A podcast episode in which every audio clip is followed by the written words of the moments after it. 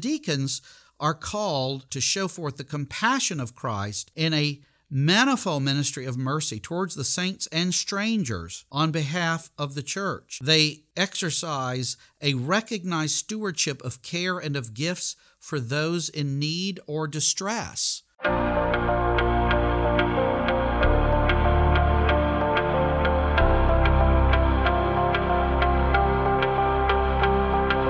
You're listening to episode 134 of Mid America Reformed Seminary's Roundtable podcast. In this broadcast, the faculty of Mid America discuss Reformed theology and cultural issues, all from a Reformed perspective.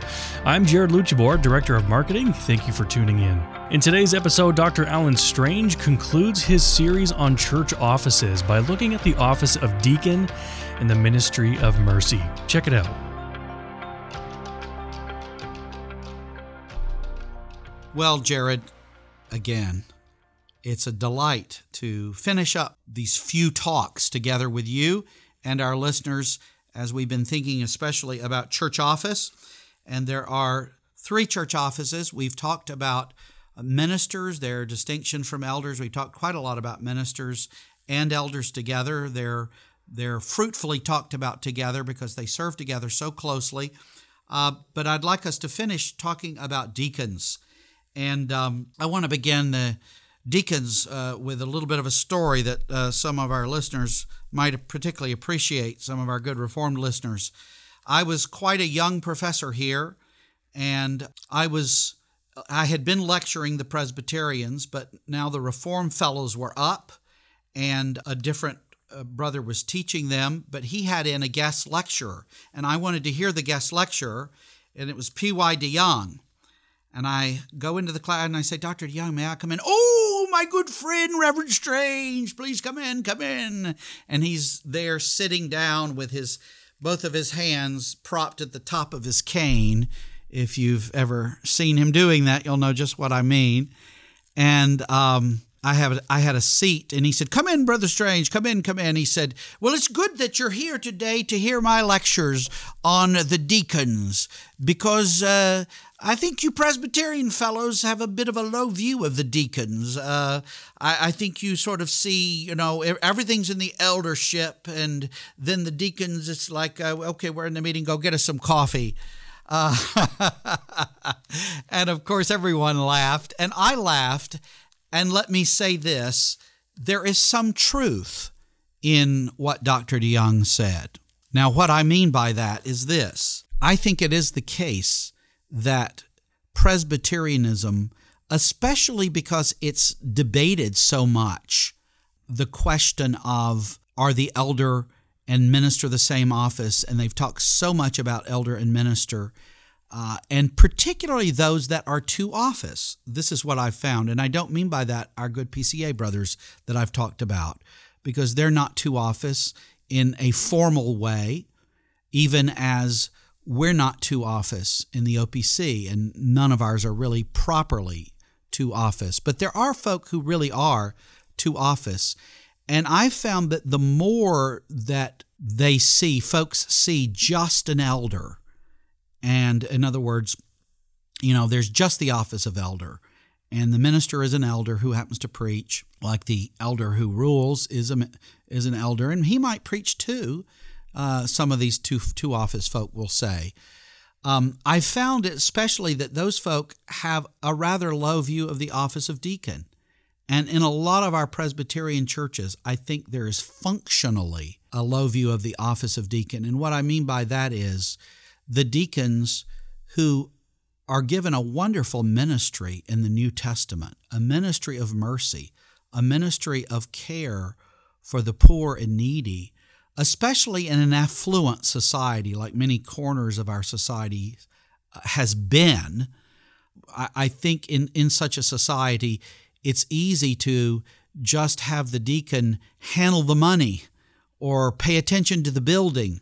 It's too hot in here. Get a deacon to turn the air conditioning on. This certainly comes out of a lot of the churches where I come from down south. There is a fairly low view of the deacon. And I think the way you see it in the Reformed churches that reflects a higher view is a regular meeting together of the elders and the deacons, I should say the ministers, the elders and the deacons, in other words, all the office bearers meeting together in what churches will refer to as the council. So you will have the consistory, which is the separated out body of elders and ministers, and they issue discipline and deal with all those kinds of things. By the way, we have an extended series on discipline. You can listen to that. But the deacons in many Presbyterian churches, as I say, are sort of uh, reduced to the treasury and the building concerns. In many cases, because there has not been, in, and this is an interesting challenge to all of our Presbyterian and Reformed churches. And I want to say this is kind of where I'm going with all this. If the idea is, well, we're all pretty well off here, really? We are? Shouldn't the church be something different then? In other words, if we feel like nobody here really has diaconal needs, are we outreaching as we ought to be? Uh, I think that our diaconate should be in frequent use because we're seeking to get in and we're seeking to minister to people who are this isn't this isn't a capitalist club where you know the wealthy maybe you haven't read James lately if you've forgotten that uh, James is extremely challenging and convicting, but we can we can easily in our sorts of churches take an approach um, where class and distinction of wealth uh, play a real role. It's an interesting thing in American society. And I, I think um, in American society, because of the way society was built and established, we don't tend to acknowledge that there is such a thing as class. But I think there is such a thing as class. The British readily acknowledge it because it's built into their system. I mean, if you have a nobility and a monarchy, you obviously have class and but we don't tend to admit that we have class. We'll say that there are racial problems and there certainly have historically been and are different sorts of racial problems. But race is not the only distinguisher of person from person. We have class distinctions in our society. We have wealth distinctions in our society. And the deacons are called to quote chapter 11 of our form of government OPCs to show forth the compassion of Christ in a manifold ministry of mercy towards the saints and strangers on behalf of the church. They exercise a recognized stewardship of care and of gifts for those in need or distress. So it's assumed that this is among us. Notice this that deacons are a distinct New Testament office. You know, I've talked a lot about in our little talks together how that elders, elders of the people, elders in the gates, this is an Old Testament office. And now we've had the ministerium, which you could say is a replacement. Uh, and the Westminster Presbyterian Reformed Church government says that it calls evangelical pastors the kind of replacements for the Levites. We don't have those anymore, but we have gospel preachers. But deacons are a distinct New Testament office. Acts 6 and then what of course we read in 1 timothy 3 8 to 13 the office of the care of the poor and needy belonged to the people as a whole in the old testament. It's not that there wasn't a concern for that. It belonged to the people as a whole and to the levites in the land who collected the tax for the relief of the poor. So the way it belonged to everybody was there were provisions for things like gleaning laws that was to care for the poor you weren't to to over harvest your field. You were to let with things that fell. You were to leave it to fall for people to come and take, uh, and not simply strip bare everything. So there were gleaning laws. There were Sabbath year laws every seven years, and every seven seven you had Jubilee years. We could spend some time. I'll I'll leave this to my good Old Testament colleagues to speak of at other times with the wor- with the worldwide spread of the gospel, think of it this way: what had belonged to a now defunct office, to the degree that the Levites had some supervision with the poor tithes and so forth, at a time in which the faith was largely restricted to a particular ethnicity in a defined land, that is to say, the Jews in Canaan. So in the Old Testament, everybody was gathered together, so to speak. Uh, but with the globalization of the gospel, that is, there's a real threat to maintaining the well being of all. The church in Jerusalem, which was apparently and understandably chiefly Hebraic, responded to the complaint among the Greek Christians that their widows were neglected in poor relief by appointing Greek brothers to serve as deacons to meet the needs of the whole church, Hebrew and Greek. Uh, again, it's interesting how some people these days might look at something like that, maybe a non Christian, but even maybe a Christian, and say, well, they elected uh, people with Greek names to make it clear that they were not going to neglect the Gentiles, that they were going to care for them. That's politically correct. We don't ever want to call following God's law, following God's command to love one another, to care for one another, to look out for one another, politically correct. We have to be very clear about these things. And so it's it's a wonderful thing that these widows who were neglected in poor relief, these Greek widows, uh, they appointed Greek brothers to serve as deacons to meet all of their needs. And this furnishes a pattern that should be, but has not always sadly been imitated, a pattern of fair and equitable distribution to the needy among us. We need to make sure that there is there's a real care uh, among us for the needy and not simply to say, well, if you were really industrious, you wouldn't have any problems or needs. In a sense, our society has promoted that sort of thinking because it's been so prosperous.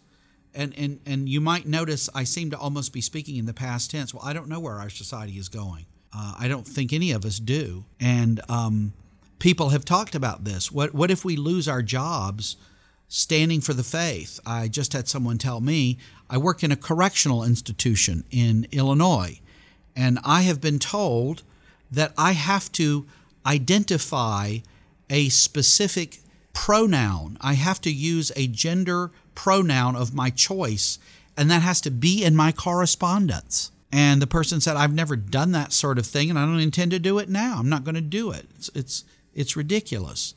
The point is, is that person could lose their job. Other people can lose their jobs. What are we going to do in the church? Uh, we're going to say too bad. You know, no, we, we really might have to start looking out for each other in ways that we haven't. Uh, this is why deacons should be, one book puts it, of great faith, exemplary lives, uh, honest repute, brotherly love, warm sympathies, and sound judgment. So, the office of deacon is a, a very important one. The primary duty of the diaconate is the ministry of mercy, which includes chiefly but is not limited to gathering and distributing monies to those in needs. Other appropriate diaconal work, think of this, could include yard and housework for seniors, sometimes done in conjunction with and the training of youth. This is a great way. I, I have some lectures on this uh, in, in preparing men for ministry. And I say, if a young person is saying, I'm interested in ministry, a young man, say he's 14, 15, well, get a helping hands kind of program going with the deacons where they'll go over to seniors' house and shovel their, their drive, take the snow away, uh, cut the grass, uh, rake the yard these sorts of things. And deacons often are also providing food for families mourning or with sick and recovering members. That's often done in conjunction with women of the church. And historically, women worked very closely uh, in and with the diaconate. There can be financial counseling, uh, help with budgeting. As I said here, women have an important diaconal role to play in the church, and the diaconate does well to work with them in its ministry of mercy. The diaconate is not an office of rule, but of service. Uh, certainly, there's a, a, bearing of authority within that office uh, as a proper as part of its calling in Christ Church. Uh, the diaconate, though, serves under the guidance and authority of the elders, the session or the consistory, and as I say, it's quite uh, helpful, I think, in our Reformed churches that they have more regular meetings together uh, in what they refer to as the council. So, all of these offices, these special offices of minister of the word and sacrament, ruling elders, elders among the people, deacons who are especially there as minister ministers of mercy, washing the feet of the saints, making sure that the saints have what they need to live their lives, and especially as saints may be dispossessed or persecuted, showing mercy to them.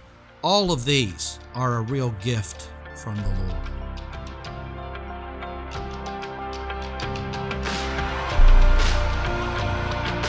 Well, beginning next week, Dr. J. Mark Beach, professor of doctrinal and ministerial studies, begins to look carefully at whether or not we have free will. That should be a fascinating series. Stay tuned for that. For more episodes, you can find us on our website at midamerica.edu slash podcasts and wherever you listen to your favorite shows, be sure to search for and subscribe to Mid America Reformed Seminaries Roundtable. I'm Jared Luchabor. Till next time.